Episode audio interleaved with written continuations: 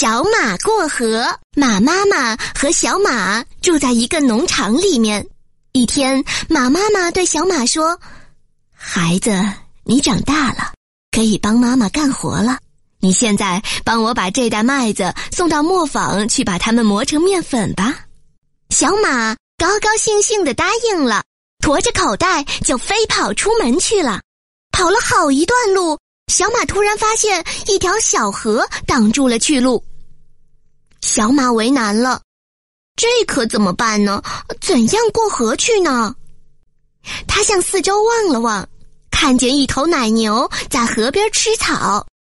小马问道：“牛阿姨，请您告诉我，这条河我能趟过去吗？”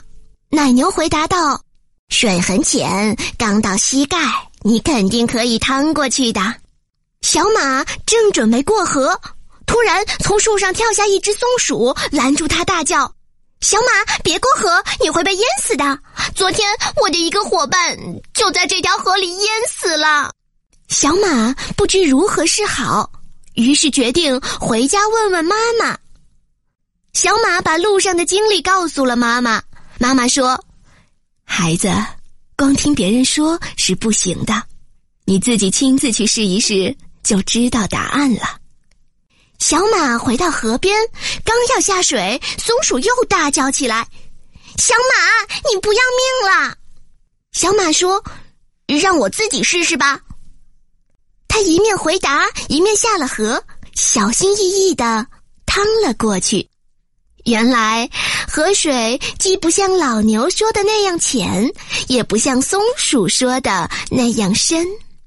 小马终于过了河，完成了妈妈交给的任务，驮着小麦磨成的面粉，高高兴兴的回家了。现在他知道了那条河的深浅，在过河的时候就不再害怕了。